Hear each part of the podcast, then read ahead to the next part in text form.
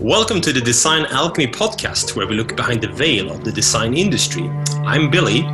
And I am Dimi, and we will be discussing and deconstructing the great work of visual communication and symbolism and how they affect our culture. Hello, fellow alchemists. This is Dimi. We have a very special guest in the podcast today, Mr. Sam George. He's a composer and an audio branding specialist. Before we get to the conversation with him, we would like to uh, show you a small reel of Sam's work, and then we will proceed right with the conversation.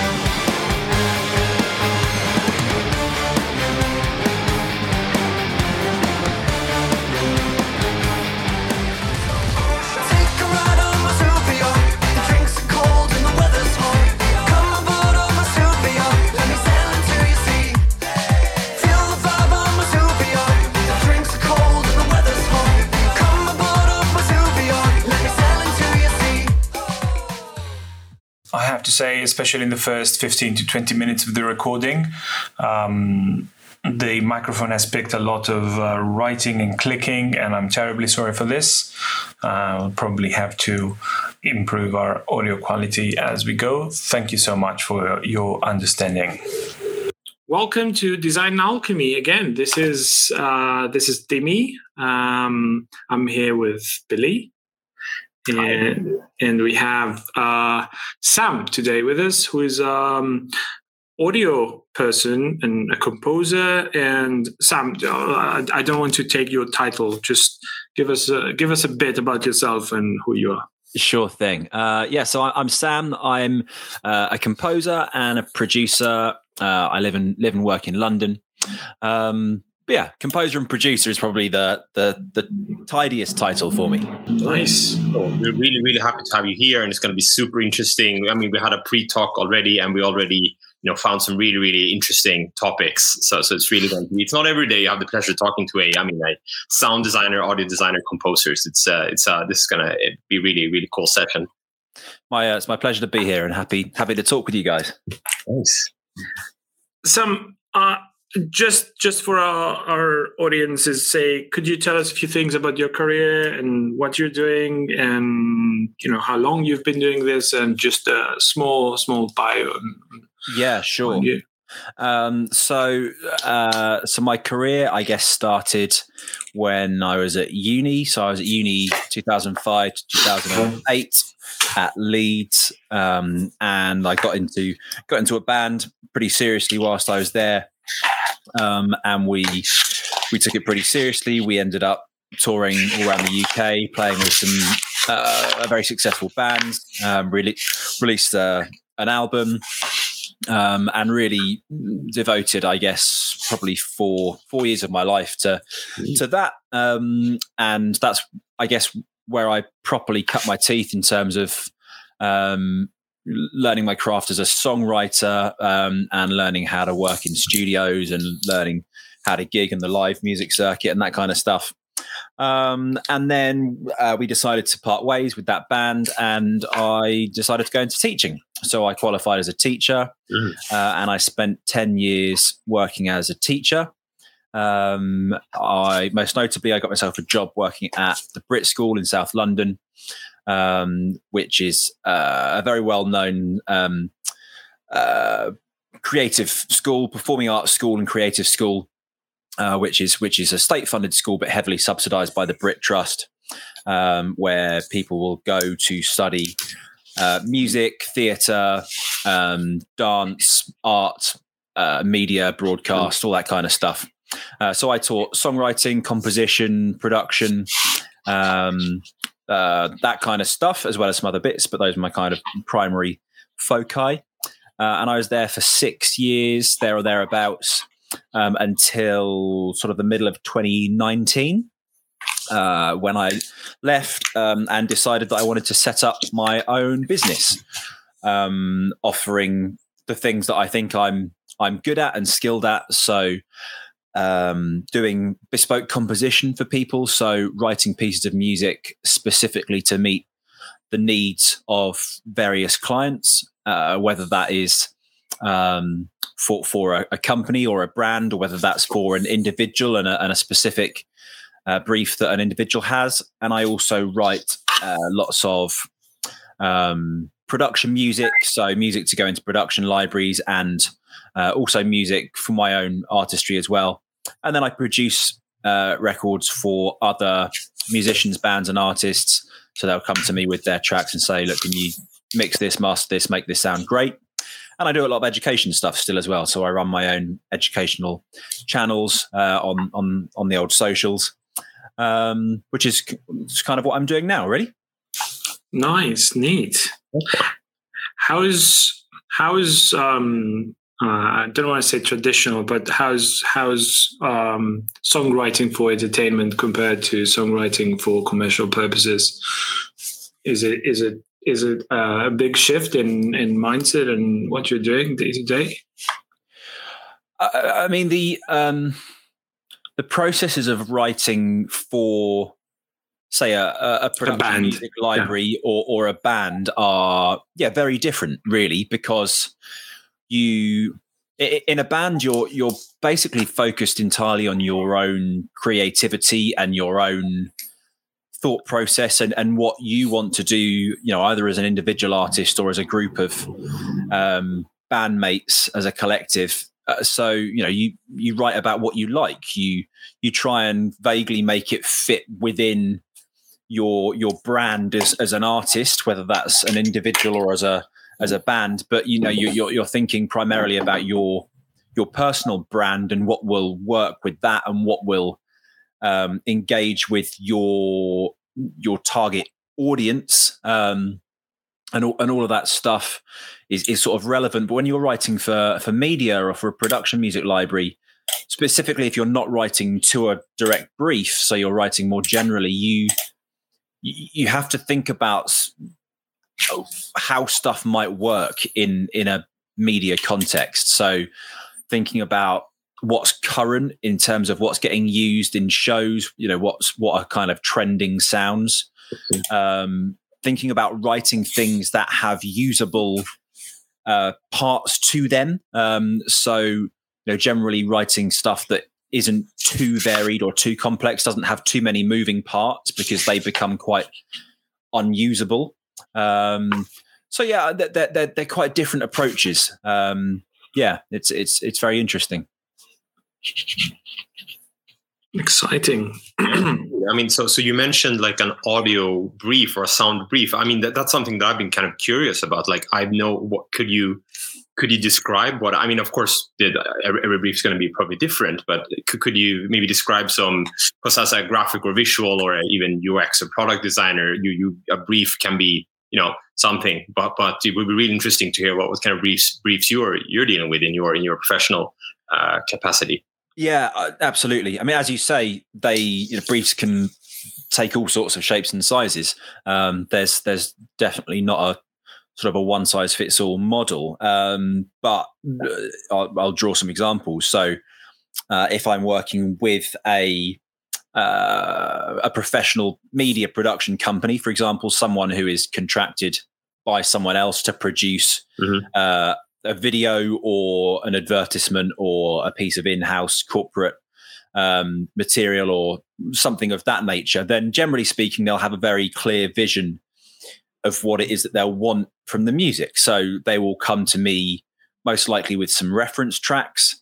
Um, very often they'll have um, a guide or a, a ghost track, so something that they've been using uh, almost to cut the video to that they that they like, but um, but they can't use because you know maybe it's a, by someone mainstream uh, that would cost them a fortune to try and get the the rights to use, or um, you know, or they just know that they want to go with something that's original rather than Mhm.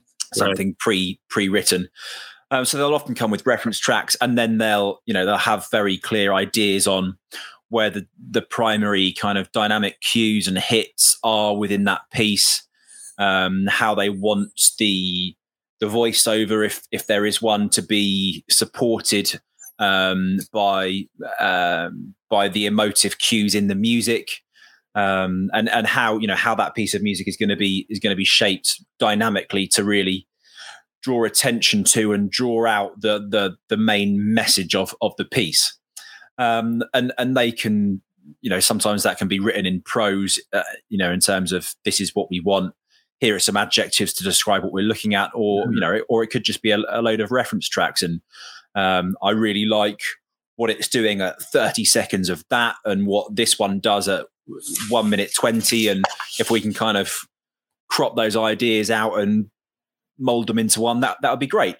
Um, so so you can get that kind of thing. Um, and you generally expect that from a, a professional outfit. Um, and then on the complete flip side of that working with um, a, a, a private client who wants to commission a piece of music for could be anything. So um, so i had a guy who commissioned me to write a piece of music um, to celebrate his his 60th birthday. And um, and he he wanted the piece of music to be a representation of of him in some way. Um, and he didn't really want to give me any more information than that. Um, so i so i had to draw out what i felt was going to be a, a, a, a good and strong representation of his his life and his character. Um, and and obviously I you know I, I needed to know him quite well in order to to do that you know so that's that's kind of the flip side. Um and I think I guess the interesting thing for me from a composing perspective is the equal joy that there is in working on briefs from both ends of that spectrum. Hmm. um it, it it is really uh I think equally creative actually writing either to a very specific brief or to almost a non-existent brief. Because on the one end you're you're trying to um, draw out all of the the primary musical features that a client has specified they like and then quite often combine some varied things into something cohesive. Mm. and on the other hand you're looking to effectively draw out a story from from somebody from something try and identify what it is that they actually want to be saying in that piece of music and then find a way of telling their story musically which you know which is um an amazing an amazing thing to do. Um so yeah you know there's there's a lot of a lot of challenge and interest from from both ends of the spectrum. Um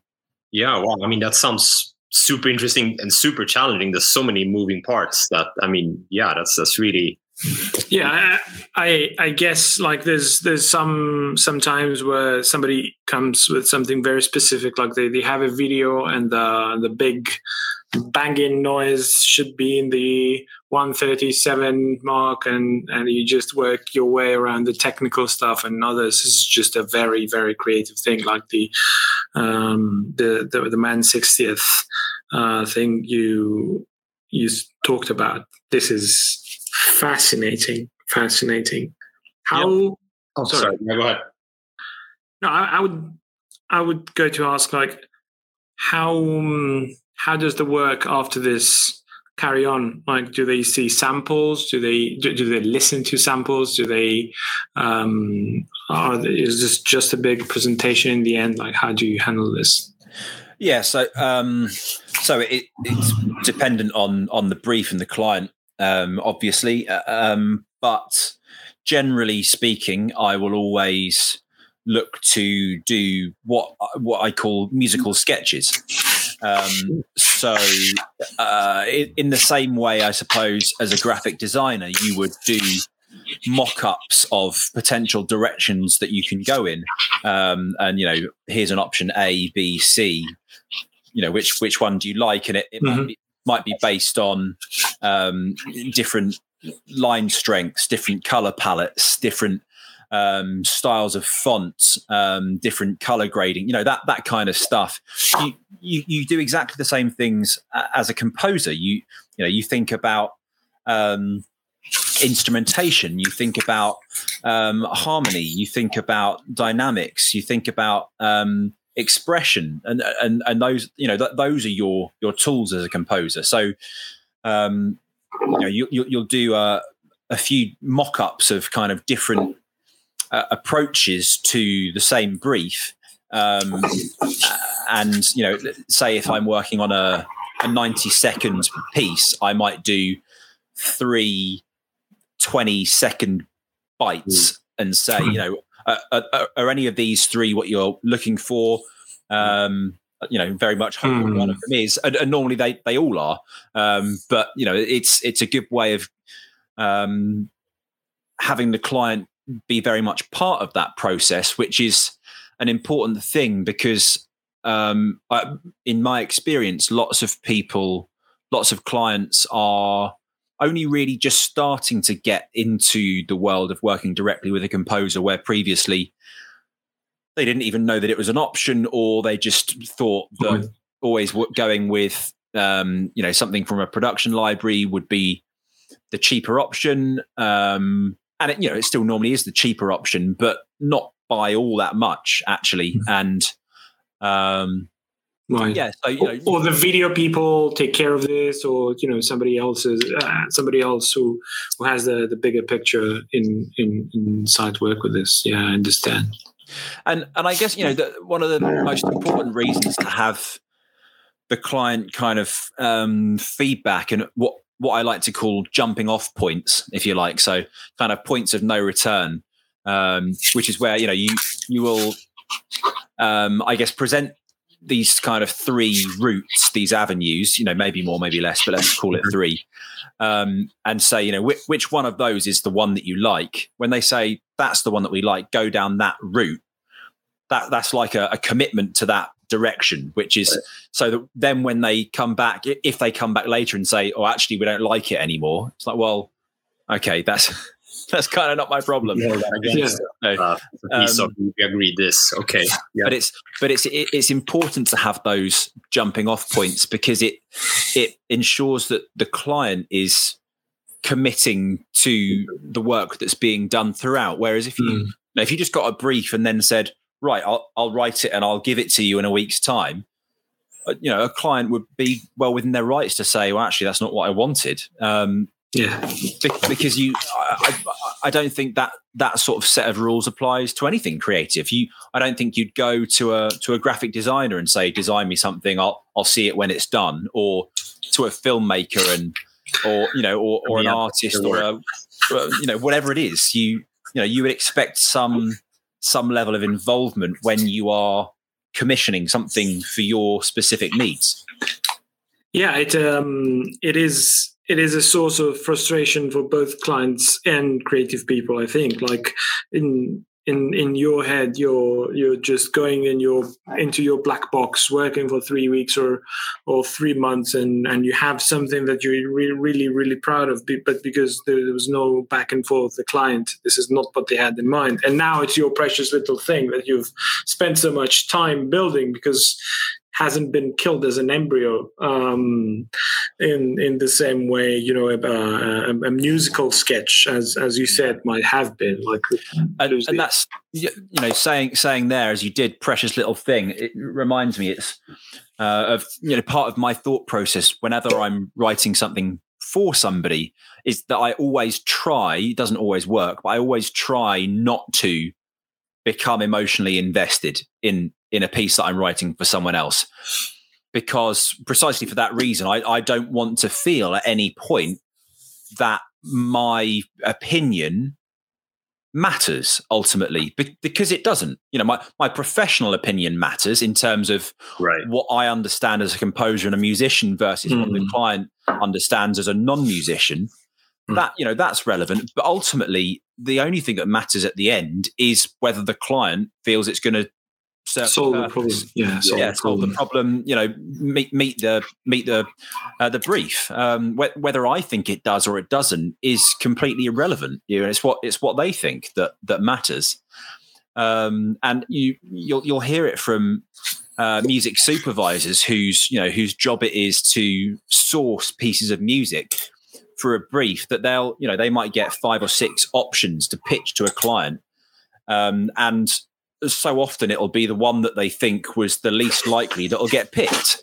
And they think, well, you know, what is it that, that was in that one that I thought was a no hoper that the client is like, yeah, brilliant. That's the one that I want. You know, you, you just can't, you can't, anticipate yeah, exactly. So it's, it's best to try A, to have the client involved throughout the process as much as possible and B, not to become emotionally attached because it's, I, I try and think of it not as my music, but as someone else's music Mm. um, because it's not for me; it's it's for them ultimately.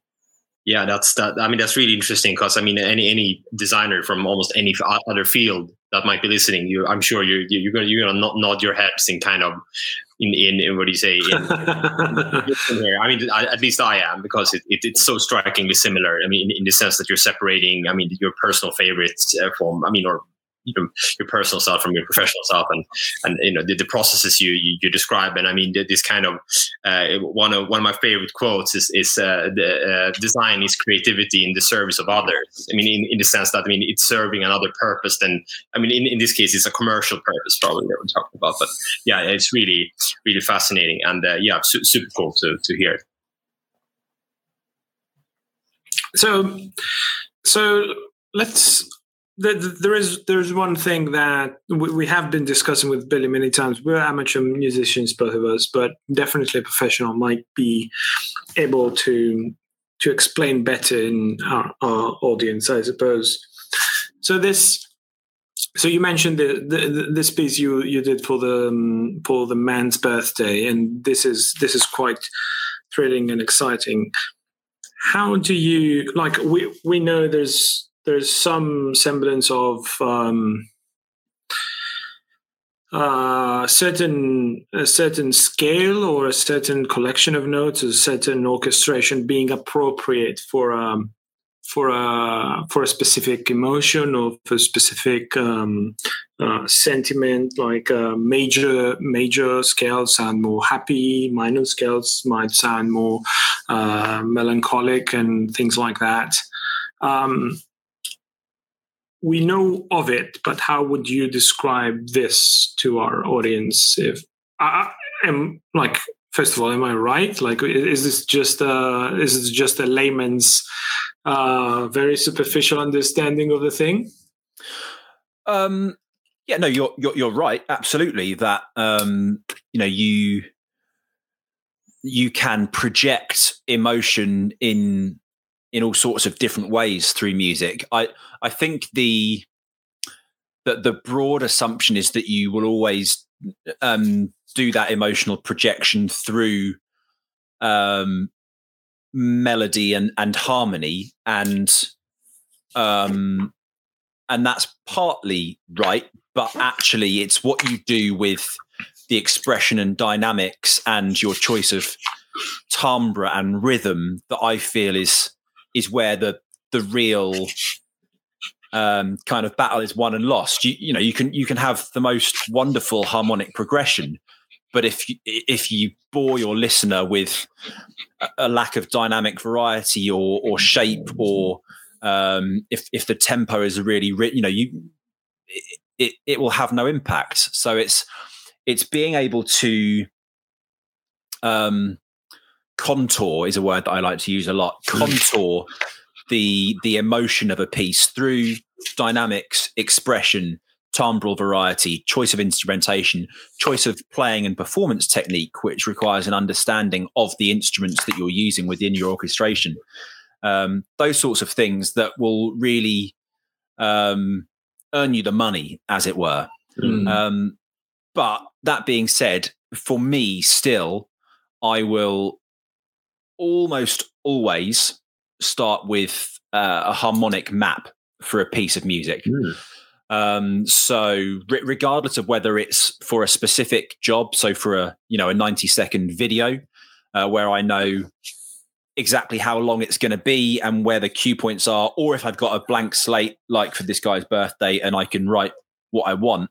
Right. Regardless, I will start with a harmonic map. So I will map out structurally exactly what I want to happen at every moment in this piece harmonically. So I so I know it's going to start on this chord and it's going to go through this progression and at this point it'll do this and then it might repeat and then it's going to go to this and so I know exactly where Hmm. everything's going and and then I've I've effect- I've effectively then got a piece of music and it's then a case of taking that line drawing if you like and and exploding it into 3D so you've so you've you've got your you've got your sketch you know that you know you've got the, all the black and white stuff and then you you, you you fill that in with color and with with tone and with texture and with depth and with all the things that will make that sketch interesting and vibrant and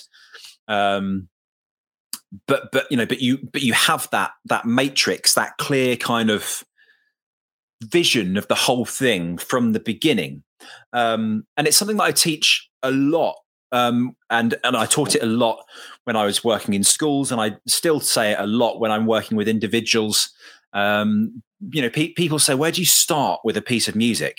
And i always say well uh, other than the fact you need to start by knowing where you're going um, which is something I say all the time because you you can't possibly get anywhere if you don't know where it is you're trying to get to in the first place. You you you need you need to have um, a, a, a structure in front of you because without any structure, you just end up with meandering nonsense.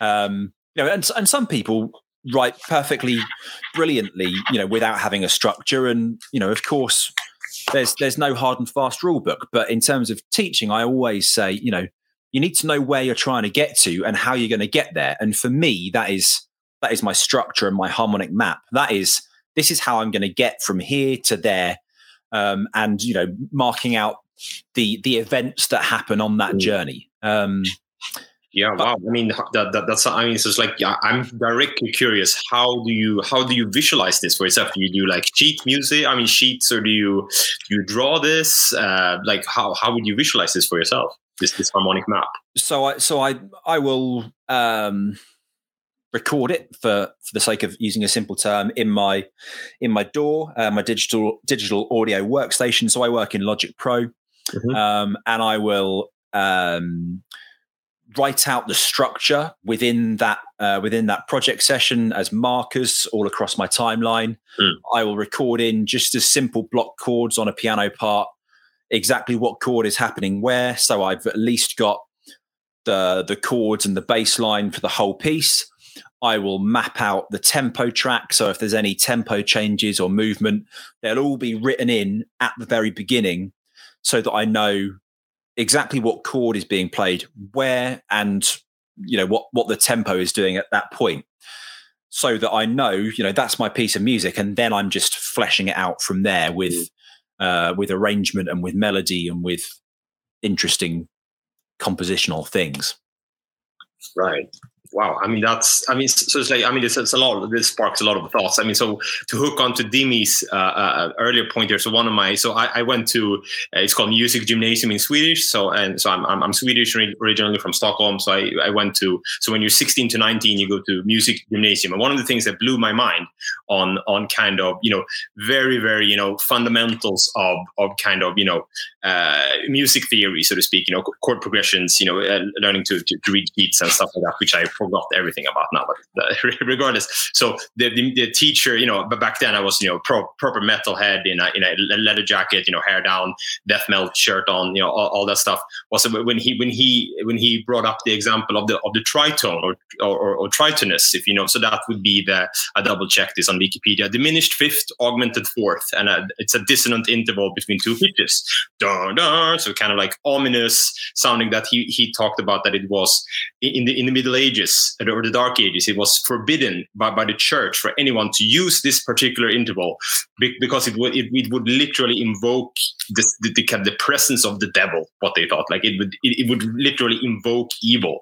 And you know, it's so funny to me that that, that, that what he followed that up with, and this is later, uh, this has later been popular popularized by thrash metal band Slayer. That, that you, he, he just had me right there. That that was like my gateway into how he kept my interest during during his classes with, with, with kind of you know music theory. That, that I thought that was so so interesting. Um, maybe this is a very simplified um, example, but yeah, that, that's just what one of my kind of what do you say? Yeah, but but you know that that I mean that device is used all over the place. I, I remember when I was similar age, actually, um, so doing my A levels here in the UK, mm-hmm. uh, and one of the um, works that we studied was West Side Story, the the musical, mm. um, and the uh, the cue of of the Jets gang. They do this whistle.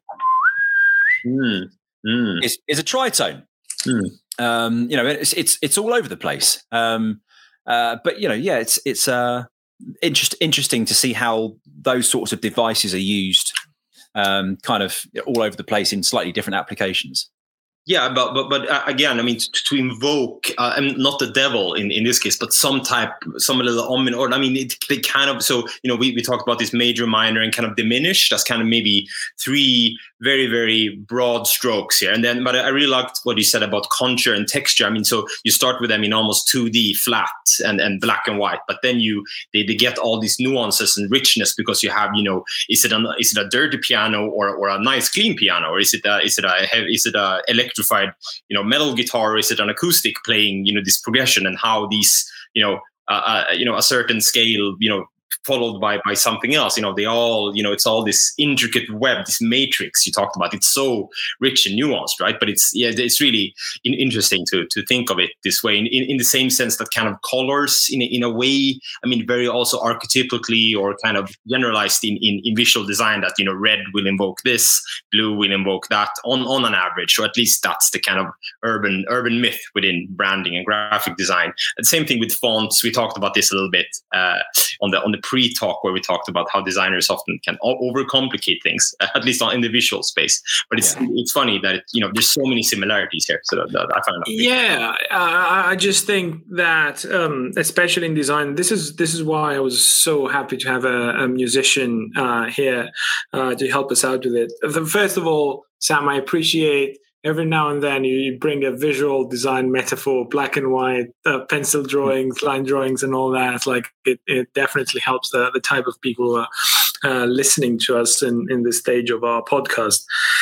I do think that visual designers have this um, like we we also have grids we have um, you know specific uh, classifications of fonts and stuff like that but for some reason in visual design using tried and true recipes i would say it sounds uh, constrictive it sounds it sounds like um, uh, how can I put this? Like uh, in uh, sort of a burden or a sort of a prison. While in in music you don't have this. Like if if metallica or bach or lady gaga use c major in in one of the songs nobody can be accused for lack of creativity or um you know following a pattern or following a specific mood and stuff like that. Do you um you have been in education uh sam. Do you find do you find any any any sort of uh, pushback from your students for following form and uh,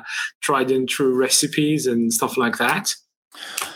Oh yeah, yeah, totally. Um, I mean, the, the, the biggest pushback that I encountered, which was just all the time, um, was uh, students not valuing understanding music theory uh, and having no desire to um, understand the the fundamentals of stuff uh, and seeing it as as boring, basically. And and I completely sympathise with that point of view because when I was learning music theory or not learning music theory as as a young musician and as a teenager growing up, I thought it was boring as well because the way that it was taught was bloody boring. Mm.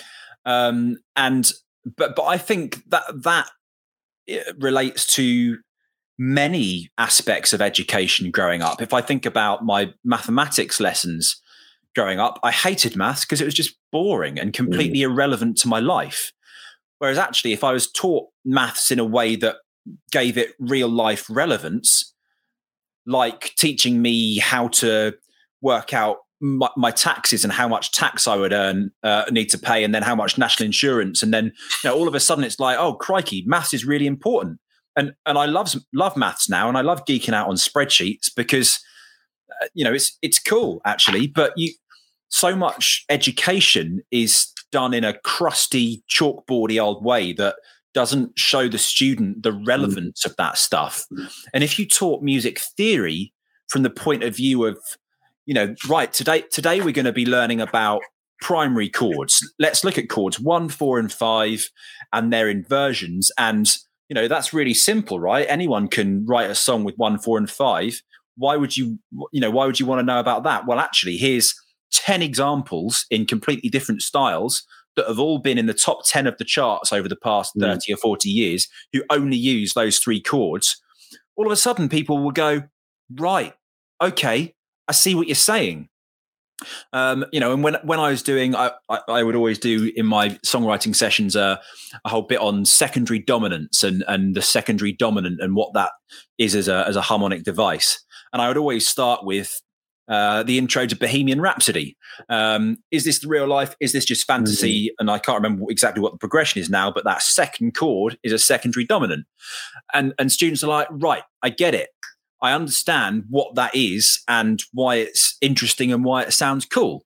I want to go now and learn about it and try and right. apply it to my writing. But if you if you teach something from a purely theoretical perspective, I don't I don't care what it is. It, it could be music theory, or it could be mathematics, or it could be uh, physics or chemistry. They were taught exactly the same when I was in school it, it it'll, it'll bore you to tears. And I I wasn't an easy student in school, so if if something didn't interest me, I would just muck around because it's like this mm. why, why, do i need to know this? Yeah but there there you have it right? I mean you made it useful. That's the thing. Yeah. just like my teacher made it useful with the tritone and slayer. I was like my eyes lit up. Like yeah. They, they, they put it into a context i could relate to and but, the same thing you, you did with Bohemian Rhapsody. You show them the, the kind of emotion, or at least what it sounds to me like that. This is this is how you utilize it in a in a in, in a real world scenario. This is not just a theory, you know, on on on on a board here, so to speak. Yeah, but I mean, teaching when I when I was doing my teacher training, which was uh, 2011. Um, Oh, so so much of the the emphasis is on behavior management and you know how you manage behavior.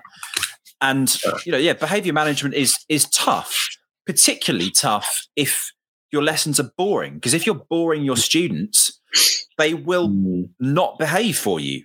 Plain and simple mm-hmm. behavior becomes much easier to manage when you're engaging them in ways that genuinely stimulate them you find that if you give them content that is interesting that actually then the students that don't wish to behave will be much reduced because what you're doing with them is engaging.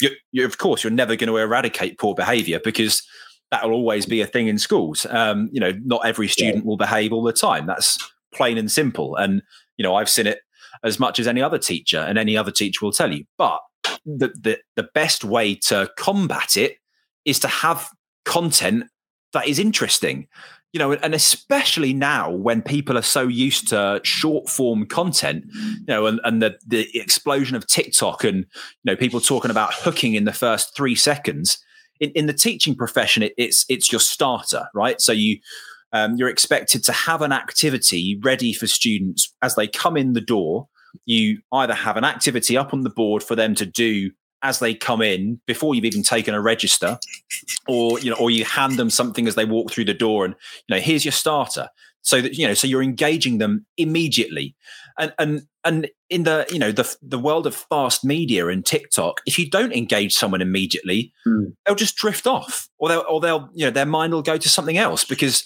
more and more people are not used to focusing on things for long periods of time um, and you know and they're used to being able to um, digest things rapidly. You know, swipe right, swipe left, or Mm. swipe up, swipe swipe down, or you know, hit next, or whatever it is. You know, people have on demand whatever it is they want, and if you don't grab their attention, they're gone. Yeah, I mean, I, I just you know, quick, quick, I mean, so like that, that that's something I, I I can see just every day. I mean, so the type of YouTube ads or stuff I get served, the music that just you know, it's usually you know, boom, writing. I mean, it's so. I mean, it's, it's it can be clapping or I mean, it's very energetic from you know, you know, just it's straight in your face. You, you just like you're saying because uh, the messaging and the medium. So so kind of where where, where I where, where my goes where my mind goes when you when, when you speak about this. So it's like it's like uh, an oxymoron or it's, or it's, it's kind of you know uh, paradoxically true because at the same time we have this short form content we live in the you know the, the, the age of instagram and tiktok where everything is short and immediate and, there's no attention span. And, and that's true. But at the same time we have stuff like i i feel like i mean i mean correct me if i'm wrong here i'm, I'm just a, a layman but how music and sound is, is is being more prevalent in in long form content such as series you know? So so back in the day you know when, when my mom used to watch, I don't know, the, the, the UK series, The Bill, or I don't know, all, all these music wasn't a big and sound wasn't a big thing. But if you look at series, I mean, Game of Thrones, you know, you we can go, you know, there's so many series that has fantastic music. I think, uh, and and and then the other subset to that is also games. So I've had a few game experiences recently that just blew my mind musically and soundscapes, and and adding to that as well, you can uh, would love to hear your thoughts if you have any on this, like the emerging technologies, MR, VR, MR, so virtual reality, augmented reality, mixed reality. So I tried on the Oculus and just how that whole weird experience in terms of sound in the 360 spatial immersive soundscape affected you. So it's really it's really interesting that we have the the crazy short form frenzied content and how sound relates to that. But at the same time, we also have these long ones. I, I you know, do, do, do you have do you have? I'm, I bet you have some pretty interesting stuff to say about. Lo- loads of thoughts on that. So if if I drift off on a tangent, remember Go I want to come back to to all of that stuff. Okay. But We got you, um, Sam. We I'll, I'll got you. try and try and cover that stuff a bit at a time. So um, let, let's let's first just wrap up the the whole short form content thing because I, I think with with the explosion of short form content, people have become used to being able to go out and seek information themselves and educate themselves on things. But what that has led to is people having the expectation of learning something quickly and being able to mm-hmm. do something quickly. So, you know, I, I want to know how to do this thing. Right. Let me just stick into YouTube how to create that specific sound and Yeah. someone will have done a tutorial on it or Mm. you know in the case of visual media it'll be a how to do this in photoshop uh, Yeah. photoshop or after effects or you know whatever it is and there are loads of channels on youtube and tiktok of pe- tiktok of people um you know doing in 60 seconds a really quick you know um Well, run is through there stuff TikTok tutorials. Maybe I'm, I'm just old, showing my age here, but is there such a thing? TikTok? oh yeah yeah yeah Oh, cool. Yeah. I have to look into that. Yeah loads um, and and then you, what I encounter is the frustration with people mm, being able to access um, an amuse bouche of what they want without then being able to get into the main course. You know, they they get a little a little taste of it, and they're like, "That's really good," but then where's the rest of it? And and I think it's it, it- it's perhaps you know something that society is just going to have to adapt to is the the understanding that people want to go out and, and learn something themselves and they want to seek that information but actually people need to become accustomed to not just being able to learn something overnight because being good at something requires experience and requires practice. I don't care what it is you know whether it's um um keepy uppies with a football or whether it's um proper technique cutting with a chef's knife or whether it's um You need your ten thousand hours. That's the thing. I mean, 10,000 hours it's Yeah. you know it's it's a well documented and well kind of explored principle um and uh, you know and people are impatient uh, Mm. which i which i get but you know we we need to relearn patience i think as as a Mm. race um so that's that but let's let's kind of put put that on the shelf because i could um witter on about that for ages Let- let's come to the whole um uh, gaming thing and VR, AR, and, and all that stuff. Uh, I mean, first of all, we're talking about gaming. It's worth noting that the gaming sector and industry is is worth more than the music industry globally. It's it's um, it's just worth ridiculous sums of money, um, and more more people, I think. I mean, especially now, presumably than ever, game, um, and and and it's now in comparison to even 15 years ago where um, where I would have had a, a, a PlayStation um, or at uni where I would have gone to a mates to play Pro Evo. You know, now gaming is not about just playing a game. It's now a social experience. Mm. You know, people people game to interact with their mates and you know to to chat with their friends and to Mm. to be part of a community or you know and i suppose the uh i mean I, i'm not a great gamer i never have been but i, I guess the uh the original kind of uh player in that was was things like world of warcraft where Yeah. it was about building a character and, uh, engaging with others and there was kind of online gameplay um but but now you know if it's call of duty or if it's uh what's the one about a, a farm or something that is being advertised loads on tv you know there, there are all sorts of games in all sorts Yeah. of different genres that are about bringing people together and the gameplay is less consequential or less Mhm. important than the fact that you're doing it with other people Yeah, especially Um, in the times of, of lockdown where online outlets for socializing are are pretty much the, the big the big thing uh, the Yeah. big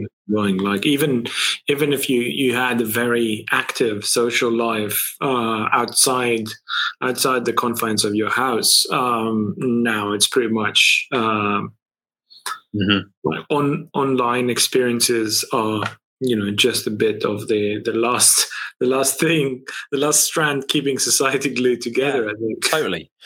But but i mean you know the the explosion of um streaming platforms you know so obviously Mhm. it's sort of started with netflix but but now it's amazon prime and it's uh disney disney plus is it? And there's a, another new one that's being advertised something about a star so i can't remember the name of it now. Um you know there, there are loads of them sort of starting embryonically. Um and you know and now the whole straight to streaming movie stuff and you know netflix making their own movies and google making uh, amazon making their own movies and um you know kind of bypassing the the the, the big screen the silver screen. And you know that, i mean the world the world in which we live in and how we consume media is is just changing so fast and so quickly. Mhm.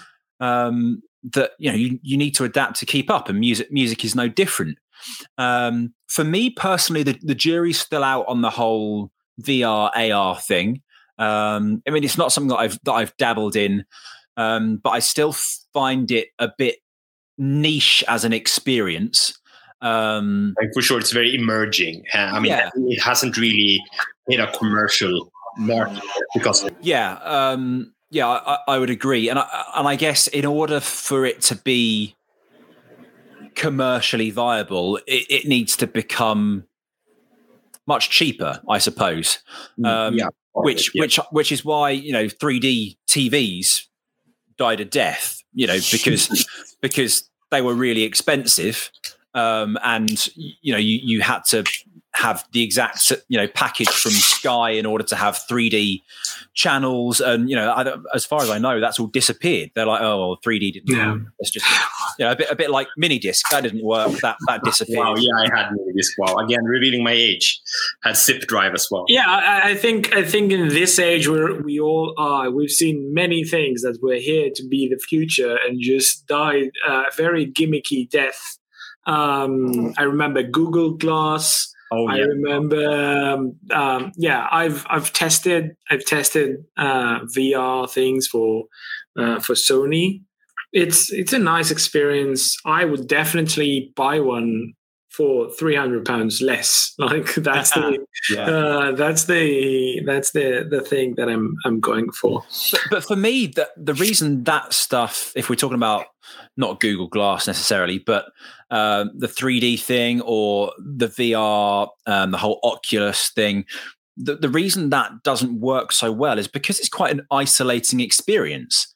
Um, you know, if you're putting something on that's closing you off from everybody else, you're then just doing it on your own Mm.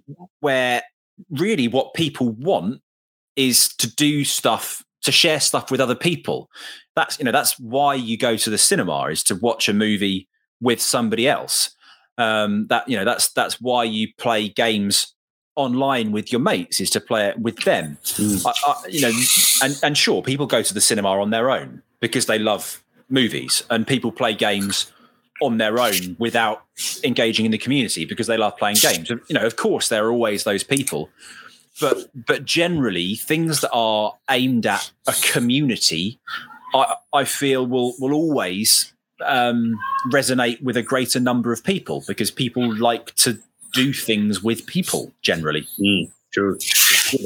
Sam, since we're since we're in the technology department, um, how do you feel about artificial intelligence and the, the possibility that computers might might be making music in the in the immediate future? Like, where, where's where's the composer and musician's role in a post AI society? Well, I mean, the same place as anybody else is in any other role, right? I mean, if if we want to, then we can let AI and robots take over the world in in pretty much all capacities, because eventually you'll be able to program stuff with enough um, knowledge and enough. Um, I can't express it in a techie term, but self learning, self teaching that you know they'll they'll learn to adapt to everything, and then you know, we'll all just sit on our deck chairs on the beach and watch our passive income grow, and, and won't the world be a much better place? Um, said extremely tongue in cheek, of course, because everybody would be out of work if that were the case. Um, it, it, in reality, I, I think, I think I like to think that um, human character and the human trait is something that can't be programmed the the unpredictable nature of the human and the ability to express things in a completely non um, calculated, non-manufactured way is is what is unique to humans, and uh, I I I struggle to see how you could program anything to do that to mimic the way that a human would. Hmm. Um, and and that's not to say that you couldn't program it to a certain extent, because you know you, you- can you can teach anybody to write a piece of music, and ninety percent of people will be able to, in time, learn to use those skills and write perfectly adequate pieces of music. But the other ten percent will be the people that will really engage with it and be able to tell stories and things that are really genuinely interesting and those are the bits that people will want that are the bits that you can't program in a in a robot Mm. right. or, or, at least that's what i like to think so you know so maybe maybe what I'm saying here is that 90% of us will be out of work. Um, you know, and and 10% of us, you know, the ones that It's are, evolution. The, Yeah. Yeah. survive. I, I, I, I don't know, you know, who who knows? But um, Um, but I, I, I think I think you, you have a really great point there. I mean, if, if you want to stay optimistic, unless Skynet Skynet owns us all. But I mean, Yeah. suppose to latch on a, a concrete gaming experience I have with a great game that I really recommend, which is called Days Gone, which is about a zombie apocalypse. Uh, but, but but it's but it's uh, what is it juxtaposed with this kind of biker. So you play like a biker in a post-apocalyptic zombie world. So it's a really cool kind of clash of two themes here. But so uh, I and I, I love the music so much, so I had to go and watch like a mini documentary. But so it's a PlayStation game, so PlayStation made a mini documentary about the music, and lead composer there t- talks about the, the specific theme for like when, when when zombies appear. So it's always like a variation of this theme. And it came to him by using the bow as a like a, it's just a weird experiment. He used the bow so the, the fixed resin stick you used to play uh in the string instruments. And, and he and he and he pulled it against a, a ride cymbal and it's like and it made this really really ominous weird strange sound which they kind of just you know recorded put into logic or whichever reason whichever program they used and kind of zoomed in, zoomed in on it and found this really abstract weird melody that they did all these things with. And stuff like that just creative weird experimental process i think is going to be really challenging for anyone that would say you know machine learning is going to you know mm-hmm. all in terms of music that you're just going to hit spacebar and you have the auto Yeah. done i mean I, I i just find that as a that's just one example that just yeah, you know, it's, and it's those creative choices that that make make humans unique, right? I mean, you know, Mm. that that technique is not a, a new technique. You know, people have been doing it since I guess 60s and 70s prog bands particularly and you know Hendrix uh, and exploring the guitar with with bows and you know people have been doing it for for a long time but you know not not many people make the choice to do that thing at that time and make it work Mm. um, but, I mean, the, the other thing that you mentioned there, which is you know the idea that that that nugget of sound comes back time and time again. You know that is also not a new concept. This that's something called uh, you call it the, a leitmotif. yeah but Wagner, right and then john williams in star wars was kind of yeah, but I mean, but it, it, it, those those guys, uh, of course. But I mean, it comes from the Romantic period initially, and the invention of um, program music. Um, people like uh, Mel- Mendelssohn, for example, and his uh, Midsummer Night's Dream overture. You know, the idea of little nuggets representing characters. Now, that's been around for hundreds of years. Um, and and the reason that people use it all the time is because it works, and, and I use it all the time Mm. in my music because because it works. I mean, it's evocative. It's a form of uh, Yeah. storytelling in a way. I mean, a piece of music to a It's precisely that. It's it's storytelling. You know, it's it's it's the way of emphasizing that when something is happening on screen, you, you reinforce that with with the music. You know, so every time you see Darth Vader, you get bam, bam, bam, dam, da, dam, which tells you that Darth Vader's a bad guy. You know, it's because it's an ominous and moody theme yeah. um, in in comparison to what you get when Han Solo comes on, or Luke Skywalker, or Yeah. Leia. You know that they they all have different bits of, of theme that Mm. that project how you should be feeling about that person at that moment in time, which is you know which is very clever. It's it, it's psychology ultimately. Mm, mm. I mean, yeah, wow, that that could probably be a, a whole episode on its own. Even. I mean, Really all Yeah. music and how that, how that that's super cool. I mean, so I mean, we, we are a little bit running out of time, but there are there are a few few things I would love to to to talk about before we end. So I mean, and feel free to jump in you as well, Dimi. So, but so if we probably have a few things we would love to squeeze out of you the, the precious time we have left. So, so one thing I've been really really curious about. So we started this whole conversation a little bit talking about briefs and kind of a, a, a what do you say professional uh, commercial setting where you where you receive a brief from a client. So I'm I'm wondering. So let's say in a hypothetical example, you have Coca-Cola, right? So they, they, they, they, from a visual point of view, they will have a defined typeface. They will have a rigorous, you know, so-called a style guide or a brand style guide with, and it might have, you know, onto the level what type of statements, what type of copyright they use, what type of, you know, everything to like encapsulate this brand. So you have all that, and then Coca-Cola comes to you, and now, now we need music, or we need a soundscape, we need um, effects, whatever it might be. How do you? I mean, of course, again, case by case basis probably. But how how, how would you typically do, do brands have like a sonic style guide? How, how do these things work? That that's just something that i've been kind of lay, laying awake two o'clock at night thinking about with, with like how, how does that work? Um, Well, uh, yes, they they do, um, and you you see it in uh, brands that put out progressions of advertisements. Um, so uh, cars, car manufacturers do it often. They'll have you know a series of adverts that sort of run loosely one one into another. Perfumes always have very strong branding, um, and and you see it in people when they when they do a rebrand. So if I think about uh, Churchill, the um, insurance company, they not that long ago, within the last couple of years, went from having the little sort of nodding dog who was just a kind of a fun, playful thing, and now they've moved and it's all about the chill. And, and they're focusing on the chill in Churchill, and it's much more relaxed. Oh. You know, trying to show the reassurance of having insurance and how working with Churchill is going to make you feel, you know, so much more at ease. Where previously it was this slightly silly kind of nodding dog dog Right. thing. So kind of like like tone of voice kind of a thing. I mean, branding eh, kind of esque. Oh yeah, I mean, t- totally tone of voice. Um, but i i in terms of texture within the music as well, you know, it, it's very much about um, being smooth and calm in a contemporary way. With, with that brand, for example, in that in that piece. I, I would guess that leitmotifs are also part of the brand um, touch point, essentially. Like uh, Coca Cola has um, um, a, a music, it's not just a music jingle for a single ad. Like um, they have the um, McDonald's has it. Um, lo- lo- da, da, da, like it has this repeatable short phrase that is trans transcoded. Like I remember Nokia.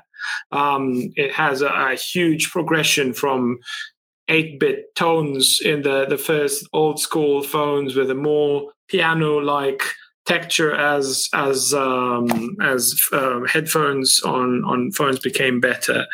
I, I guess leitmotifs are also part of a um, part of a brand uh, guideline in terms of audio, I suppose. Yeah, I mean, and what, what you're referring to there is is what you'd call a a, a sonic tag or a, or a almost like a sonic logo, like a something that I mean, th- those things normally accompany the logo, right? So if you Mhm. think about the the McDonald's, da, da, da, da, or, you, or you think about the Intel, bum bum bum bum, you know, th- those sorts of things. They're they're the things that you you know you hear and you know immediately what you know what brand is that they're associated with.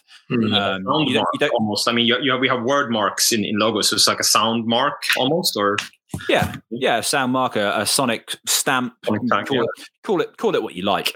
Um, uh, but but the you know the difficult thing is to is to write those because obviously they're so short. You know, how can you in one second sum up the identity of of a brand? And and that's why uh, they're they're quite tricky to come across. If you think about, I guess newer companies who are big companies trying to do that sort of thing.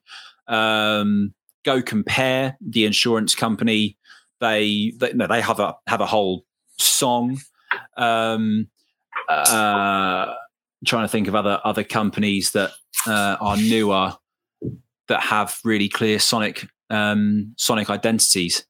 Um, but I but I guess you know uh, the reason that they're not done all the time is because they're, they're difficult to do. You Mm. know, it's it's it's very difficult Mm. to tell a brand's whole story in a little bit old school to, or like outdated, unmodern to to do that approach, or is that something you see as a? well i mean if if it if it were new school then google would have one apple would have one they they don't really No, I mean the, the closest thing I can think of the Apple is that don like when, when- I mean when you start up the computer, there's a Yeah. but, but that's not used in a in a in a you know in, a- in Oh, a- and- it's still it's still recognizable though. but if you if you you know if you go down that route then there are uh, hundreds maybe not hundreds but loads and loads of apple sounds that they invest loads of money in to get right you know like the sound that you get when you send an email Mhm. um, I, I saw someone talking about that and how you know how that's designed to be really reassuring that you know your email has been sent and delivered um, and and actually with the new um, Big Sur uh, OS update, they've changed a lot of those sounds. Um, and like the emptying the trash, for example, that that sound has changed. And the first time I heard it, I was like, "Oh, that's different."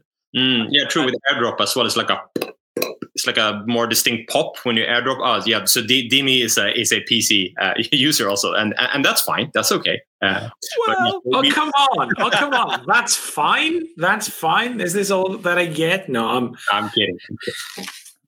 Mm. Um, but you know, Sonic Sonic branding is is everywhere, even if it's not necessarily, you know, at the very forefront of, of a brand. If Mm. if if a company uses sound, they're, they're you know they they will think about it carefully.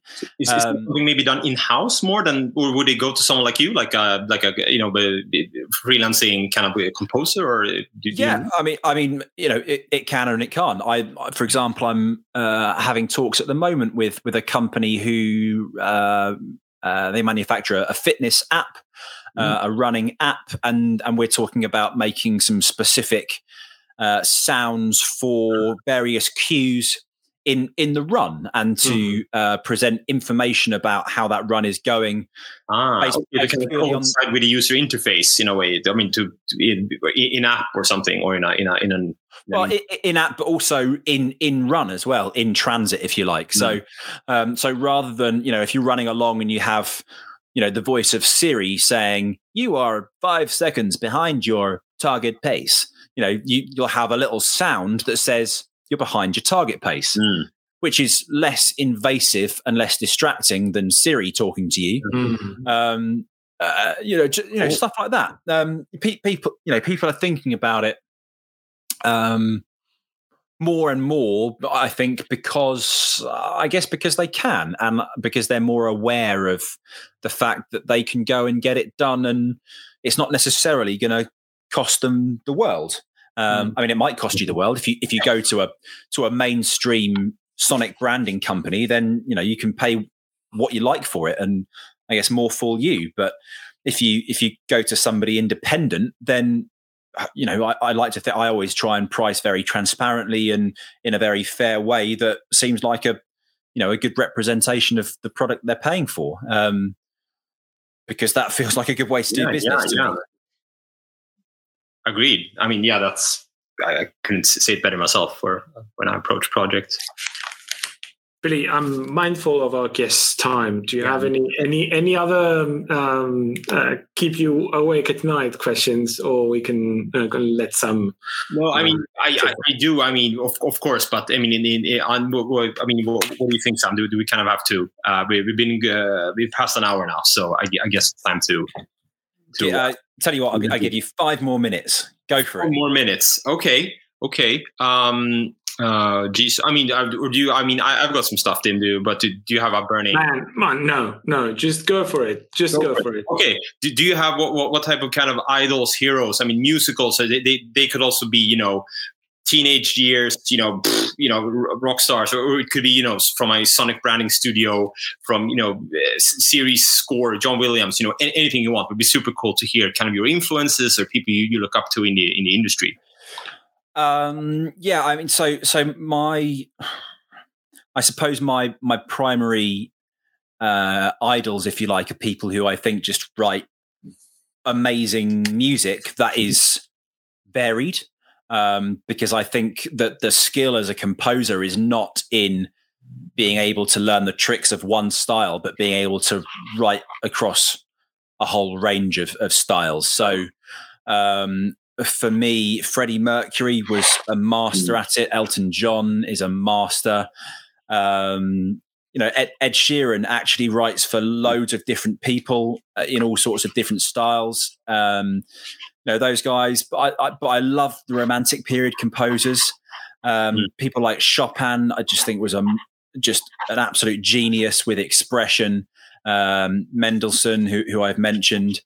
I love uh, Steve Reich. I just think his his Mm. music blows my mind, and you know, such creative ways of telling stories.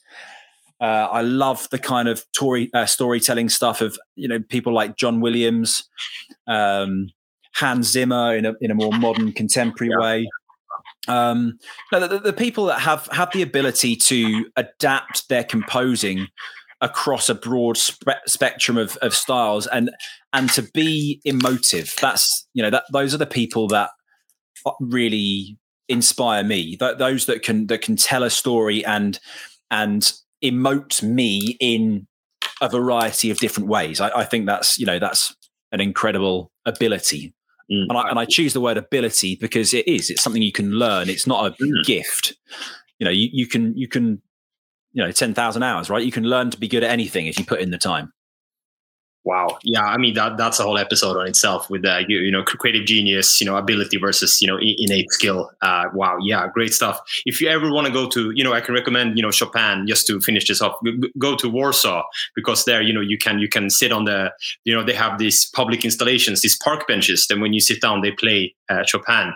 And there's Oh, also, uh, you know, I don't remember the name of the park now. I know this because my girlfriend is Polish, but uh, it's, there's, there's the famous park where you can, you can enjoy uh, live uh, Chopin uh, pieces in, in the summer, kind of very idyllic and nice. I can recommend that if you're a Chopin fan.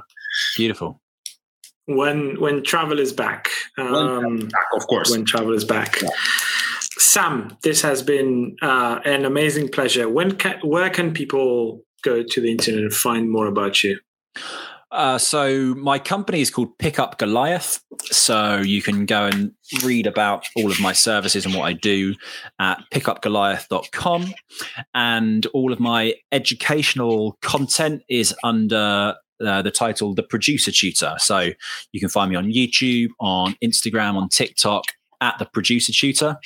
Uh, it's the same on all of them. And I put out content daily, uh, giving little nuggets of um, information in a in a a constructive and structured way that help people learn stuff from beginning to end without shortcuts learn stuff properly because as i alluded to earlier i don't believe in learning shortcuts. Shortcuts are a means to an end but what people really want whether they know it or not is to learn something properly and understand it which is what i do on my educational channels. Um, so yeah uh, my company's Pickup Goliath. My educational stuff is the producer tutor that is how you will find me. Ladies and gentlemen, Sam George, thank you so much. It's been a pleasure. Thank you very much. Yay! There we are. Okay. Okay, I'll, s- Sorry going over a little bit, but I'll yeah. stop the recording